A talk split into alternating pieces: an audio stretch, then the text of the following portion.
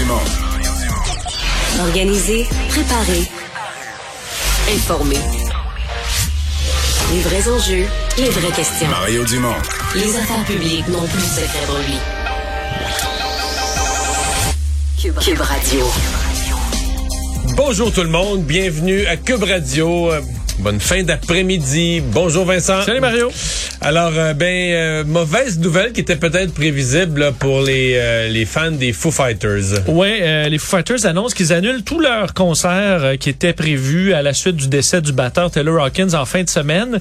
Et ce que ça fait, c'est qu'entre autres, le, pour le festival au Cheaga, les Foo Fighters, c'est un des gros des noms vedettes, là, c'est ça. Prévu pour le 29 juillet, en fait, dans ce, ce week-end-là au Cheaga, ben, ils ne seront pas présents. et là, à la question, ben oui, ils auraient pu le remplacer. J'ai l'impression que c'est le cœur qui est qui est plus là, là. Ils ont besoin de prendre une pause. Euh, les euh, Dave Roll ont ça déjà subi sa, part de deuil euh, de, de, collègues musiciens. Donc c'est assurément difficile pour eux. Ils décident de prendre une, une pause. Grosse journée d'annonce de grands plans. On va détailler ça dans l'émission. Un plan en santé à Québec, un plan en environnement à Ottawa. Oui, des grands chantiers. évidemment, on surveillait ce, ce, matin ce point de presse de Christian Dubé. Grand chantier, réorganisation du système de santé. et bon, c'est plein de promesse à la question, ben c'est est-ce qu'on réussira cette fois à les mettre en vigueur, à les mettre en place et que ça fonctionne? Euh, je pense que ce sera ça la grande question. À Ottawa, c'est vraiment des objectifs chiffrés, mais euh, on n'a pas tous les moyens là que euh, réduire de 30-40% les émissions de gaz à effet de serre. C'est des gros chiffres que Justin Trudeau a donné euh, aujourd'hui aux côtés de Sylvie Stephen Guilbeault pour la réduction des gaz à effet de serre. En plus, euh, visant les pétrolières qui doivent réduire de 40% leurs émissions. Et ben, il y a des milliards en investissement autour de ça, l'électrification des transports et compagnie. Mais c'est un gros défi, ça aussi, si on peut dire. À surveiller. Mais on va tout de suite rejoindre Julie Marcoux et l'équipe de 100% Nouvelles. Allons trouver notre collègue Mario Dumont qui est avec nous. Salut Mario. Bonjour. Euh, plan sur trois ans pour réformer, moderniser le réseau de la santé. Après deux ans de pandémie, euh, je pense que tous les Québécois veulent que, ça fonctionne cette fois-ci. Est-ce qu'il y a un élément euh, qui te donne envie d'y croire avec ce que, tu as entendu aujourd'hui, Mario? Ben, il y a deux, trois éléments positifs. Je vais peut-être surprendre des gens, mais le premier élément positif, c'est qu'il n'y a pas de il y a pas de gadget. Il n'y a pas une notion d'un lapin sorti du chapeau. Alors, c'est vraiment, je dirais, un plan discipliné basé sur des travaux qui ont été faits. Écoute, ce matin, je recevais en entrevue Michel Clair. Je m'en souviens très bien. J'étais à l'Assemblée mm-hmm. nationale en 2000. Ça fait 22 ans le rapport de Michel Clair, qui était un ancien ministre du Parti québécois qui, et qui avait travaillé ensuite après son, passage en politique dans le milieu de la santé. Puis on lui avait demandé un rapport sur l'état du système de santé. Donc il y a certaines des recommandations qui sont dans le rapport de Christian Dubé ce matin qui était dans le rapport de Michel Clair en 2000, il y a 22 ans, puis ça n'a toujours pas été fait. Ah, pas été fait, pas parce que parce que c'est compliqué, parce qu'il y avait de la, de la résistance, de l'opposition, les lobbies de la santé voulaient pas faire ça. Donc, euh, Christian Dubé n'a pas vraiment rien réinventé là, c'est beaucoup ça là, des, des choses qu'on sait puis qui ont été dites puis redites puis dans nos émissions puis des invités qui disent ben, c'est ce qu'il faudrait faire. Il a ramassé ça plus bon pour ce qui est de l'accès à la première ligne là le, le, le la petite affaire de plus c'est vraiment cette expérience du Bas-Saint-Laurent, euh, qui euh, du docteur Lavoie du Bas-Saint-Laurent, qui était d'ailleurs, il, était dans le groupe juste un an plus jeune que moi à l'école à Rivière-du-Loup. Ah oui, c'est vrai? Euh, oui, oui, oui, c'est un médecin qui est installé dans le Bas-Saint-Laurent et qui a. Bon, là, là, il y a un défi parce qu'évidemment dans le Bas-Saint-Laurent, c'est moins gros. Les hôpitaux sont moins gros, il y a moins de monde, les nombres de médecins sont moins grands. Euh, donc, est-ce que quelque chose qui est plus gérable à l'échelle locale? Peut-être que oui, peut-être que ramener à l'échelle de Montréal et de Québec, ça va donner d'excellents résultats. On se comprend qu'on s'en va gérer des plus gros ensembles avec le même euh, le même modèle de espèce de guichet unique. En même temps, on s'inspire un peu de la vaccination où ça a marché avec Clic Santé, tout le monde était satisfait, mais c'est plus simple la vaccination aussi. tout le monde prend son même petit rendez-vous, une affaire de cinq minutes. C'est quand tout le monde se met à prendre des rendez-vous pour toutes sortes de problèmes de santé différents, qui n'ont pas les mêmes besoins, etc. C'est pas la même chose. Donc il- mais Christian Dubé, il, il, part de choses qu'on connaît, qui doivent être faites, et lui-même, c'est un gestionnaire. Moi, je, dis, je, pense- je pense que si le ministre était un incompétent, je te dirais, regarde, ah ouais, un autre rapport sur la pile. un autre rapport qui s'ajoute, un autre plan sur la pile. Ouais. Euh, Christian Dubé, il faut le dire, a passé sa vie à gérer euh, des grosses organisations, des grandes organisations, à opérer des changements. Et euh, déjà, déjà pendant la pandémie, il a commencé à moderniser le système de santé, ne serait-ce que pour sortir des, tu sais, d'avoir des données puis des résultats, puis son bilan quotidien où on sait exactement ce qui se passe dans les hôpitaux. Il est en train de sortir le système de santé de la gestion par fax, puis de la gestion où le boss en haut, personne ne sait ce qui se passe. Là, tu sais. Donc lui, il est en train de moderniser ça. Est-ce qu'il va réussir? Tu sais, C'est une grande question. C'est tout. En fait, s'il réussissait, je te dire la vérité de ce que je pense. S'il réussissait la moitié de ce qu'il y a dans le plan, ça mérite là, euh, standing ovation au Centre Bell 5 minutes de temps. Là. Tu comprends? Si on faisait juste la moitié, là, ça serait... Non, non, mais ça serait Mais, déjà, non, mais déjà d'améliorer l'accès à la, à la première ligne, euh, assurer la rétention de personnel. Ah oui, c'est ça. Ben oui, ben oui. Euh, Mario, qu'as-tu pensé de la réaction des, des partis d'opposition à Québec, euh, des syndicats? J'ai trouvé que, ben, euh, c'est drôle, hein, le- la, la réaction la plus posée, la plus raisonnable, euh, c'est celle d'Éric Duhem, Mm-hmm. euh, qui était parfois sur d'autres sujets un peu plus extrémistes, mais là, il y a eu une réaction posée. Euh, J'ai trouvé, tu sais, que sortir 100% négatif, là, ça... Je comprends qu'on est proche des élections, puis ils Mais blâment... c'est-tu encore payant politiquement de faire ça, Mario, lorsqu'on est un parti d'opposition, de dire que tout est mauvais, puis euh, on a, le gouvernement a échoué? Je sais pas. euh, dans le cas du Parti québécois, au moins, eux, ils ont un programme en santé. Les, les deux, ben, tu sais, les, les, les, 12, les 12 travaux à faire en santé. Euh, moi, je trouve qu'il y a certains partis d'opposition pour qui euh, c'est une chose de chialer après le gouvernement, mais c'est peut-être le, chapitre le plus faible de leur programme. Qu'est-ce qu'ils feraient vraiment en santé? C'est le cas des libéraux. On connaissait la vision de Gaétan Barrette, qui est critiquée, mais Gaétan Barrette avait, lui, sa vision de ce qu'il fallait faire, serrer la vis aux médecins, puis tout ça. Mais euh, là, on a dit à Gaétan Barrette, toi, tu parles plus. Prends ton trou, tu parles plus. Mais OK, c'est plus la vision de Gaétan Barrette. J'accepte ça, ils ont le droit de changer, mais c'est quoi la nouvelle vision? Bon, il reste quelques mois avant l'élection. Mais si on me demandait, moi, c'est quoi la vision du Parti libéral? Donc, c'est là, là, tu sais, que je pense qu'ils ont du, ils ont du travail, ils ont des devoirs à faire en vue de l'élection. Mais est-ce que c'est payant de critiquer? C'est qu'eux, leur thèse, c'est que le gouvernement, je le comprends, c'est que le gouvernement arrive en fin de mandat. Donc, ils présentent un nouveau plan, mais avec des élections, alors qu'on devrait être à l'étape de faire le bilan. La défense du gouvernement est évidente. Là, on va dire, ben là, avec la COVID, là, ce qu'on avait prévu faire, euh, entre autres en santé, il n'y a pas grand-chose qui est arrivé comme tel. On a en cours de COVID, on a perdu du personnel. Il y a un paquet de, de, de, de problèmes qui ont été euh, exacerbés dans le réseau de la santé. Bon, euh, en partie vrai. Probablement qu'en partie, euh, le gouvernement de la CAQ n'a pas réussi non plus ses objectifs ou ses plans à date en santé. Donc, est-ce qu'il est trop tard en fin de mandat pour présenter un nouveau plan? Le gouvernement dira, ben moi, je, je le prends pas comme un, plan de fin de mandat, je le prends comme un plan de fin de pandémie. La pandémie nous a fait voir des choses, nous a fait découvrir des choses, puis là, ben, on repart à construire sur cette, euh, sur cette base-là. Mais l'année de l'élection, il faut s'attendre à ce que tout est très, très, très politique. là. Évidemment. Et parlant de politique, le budget à Ottawa, on connaît maintenant la date. C'est jeudi prochain, Mario, le 7 avril. Euh, bon, on sait que le budget va être approuvé, ça c'est sûr. il n'y a, a- a pas d'enjeu là. Et le fédéral, peut-être pour la première fois depuis l'ère Trudeau, va consacrer une plus grande partie de son budget à la défense. Ouais, ça reste une des choses à surveiller. Euh, L'autre chose à surveiller quand même, c'est que dans l'énoncé budgétaire là, qui est arrivé à mi-année, il y avait un nouvel intérêt là, de Mme Freeland, du gouvernement de M. Trudeau, pour une sorte de prudence financière. On venait pas au déficit zéro, mais on le baissait. Là, quelque chose qu'on avait rarement vu de- depuis que M. Trudeau est au pouvoir. Ben, c'est un déficit, puis un autre l'année prochaine, puis l'année d'après, puis un peu plus, puis on sait pas, puis on dépense, puis on emprunte. Là, tout à coup, oups, tu une courbe qui allait en descendant de, de réduction du déficit. Et là, euh, les experts étaient partagés. Certains disaient, bon, oui, là, euh, on a tellement fait des déficits gigantesques qu'on est à l'étape, faut commencer à y penser un peu. D'autres disaient, ben attention, restez calme, c'est juste parce que c'est un exercice de mi-mandat. Euh, ils se gardent les vrais les vrais nouveaux postes de dépenses, ils se gardent ça pour le vrai budget. Donc, il va sortir la semaine prochaine. Donc, ça, c'est une chose qu'on va surveiller. Est-ce qu'on garde cette courbe de résorption du déficit ou est-ce qu'on continue à, à dépenser au même euh, au même rythme? Donc, c'est des, des choses qu'on va euh, qu'on va certainement surveiller. On va voir aussi. Le, M. Trudeau, euh, une des affaires importantes dans son plan, c'est toute la question euh, de l'environnement. Là, aujourd'hui, annonce 9 milliards. Euh, comment c'est budgété, sur combien d'années? Donc, on va voir comment il place ça au niveau budgétaire, là, son grand plan en environnement, parce que c'était une des conditions du, du NPD. En fait, toutes les conditions du NPD, on va voir combien ça représente, combien d'argent on a planifié mettre là-dedans.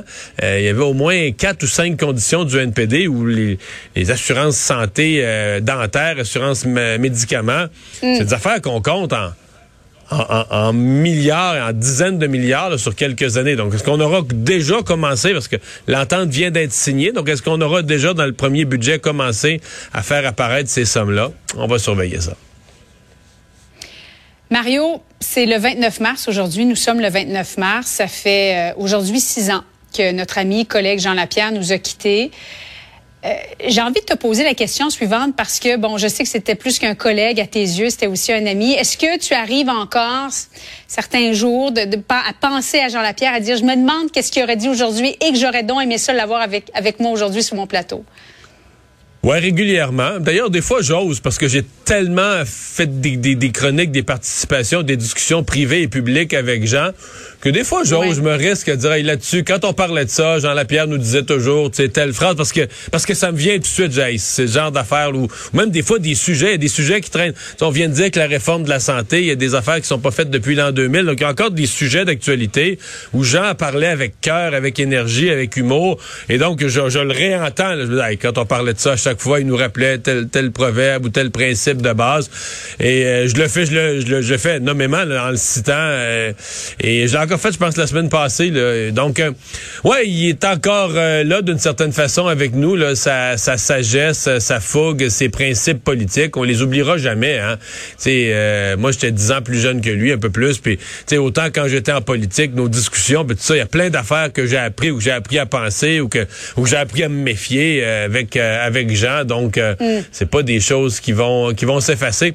Quand je pense à cette heure-ci, il y a six ans on était dans la position épouvantable. Je pense à notre euh, collègue qui vient d'annoncer sa retraite, Pierre Bruno. Nous, on savait. Ouais.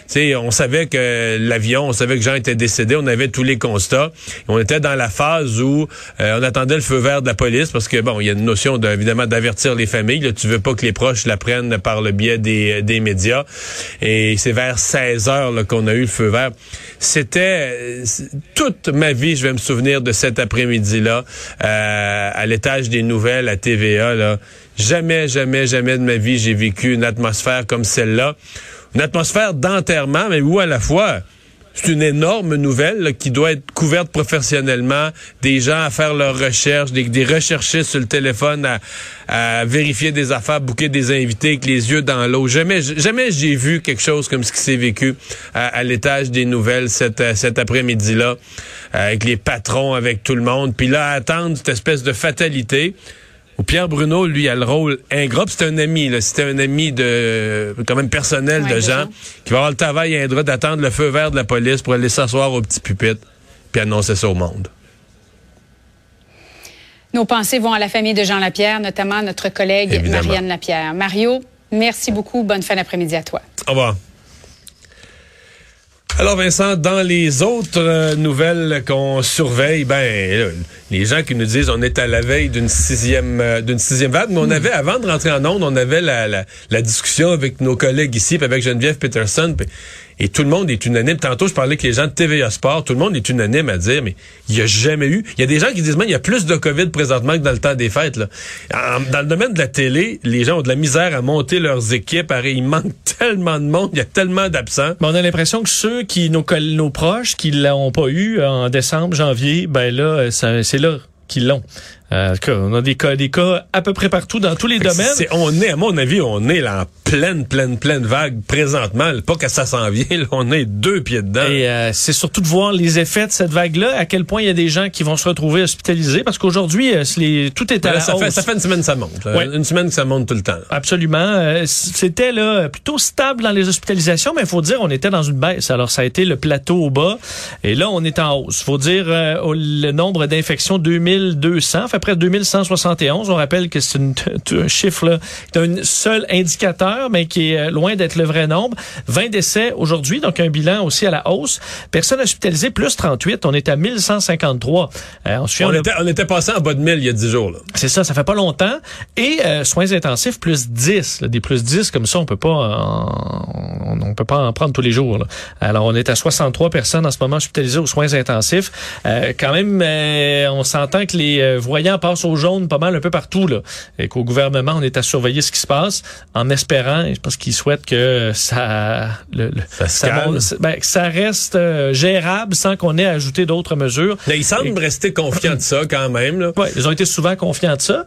Euh, la question, c'est là le masque. Est-ce qu'on va repousser? On est encore, c'est encore prévu pour le 15 avril. Mais dans l'état actuel des choses, dans l'état actuel des choses, d'enlever l'obligation de porter le masque, ça serait loufoque, là, sincèrement. Trouver dans des boutiques, à l'épicerie avec des gens pas de masque, sachant que la COVID est partout. J'avoue que j'ai l'impression qu'on va peut-être repousser ça un peu.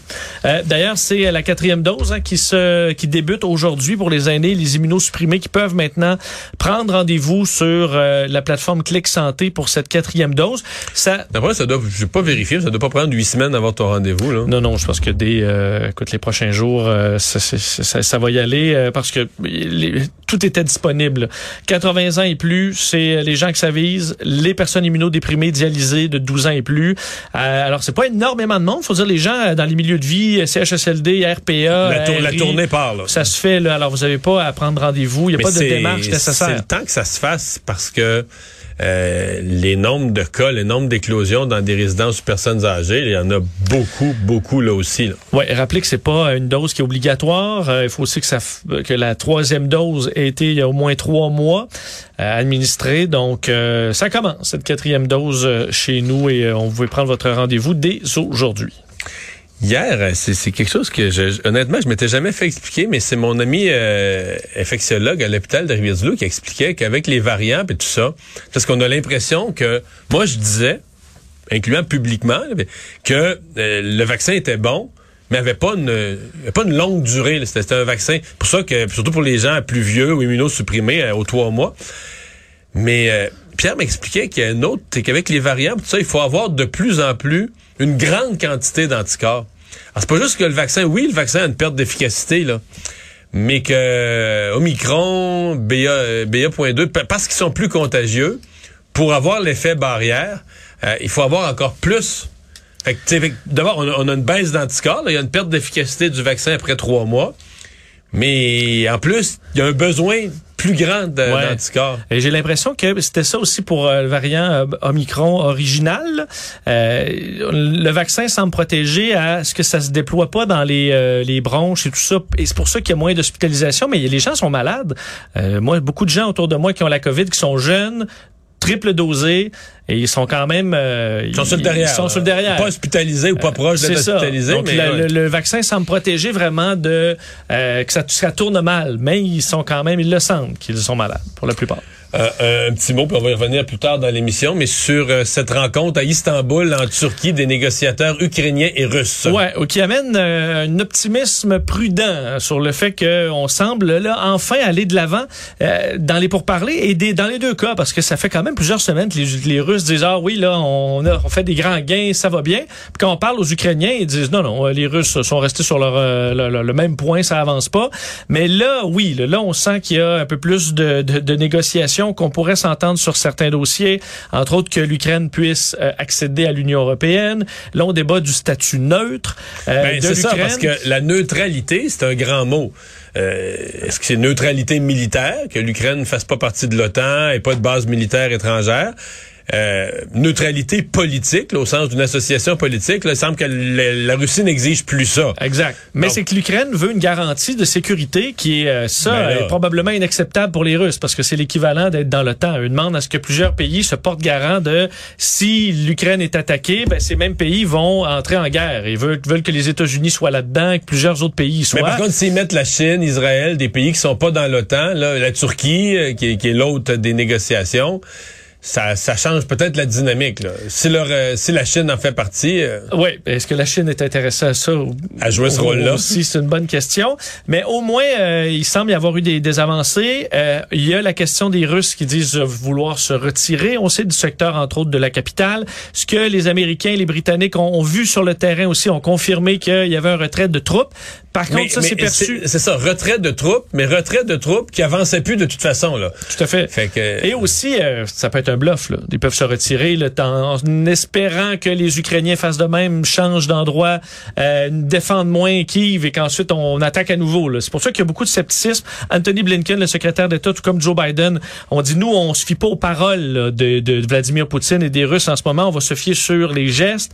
Même chose du côté de Boris Johnson, le premier ministre britannique, euh, qui dit Poutine et son régime, on va les jugera sur les actes et pas les paroles.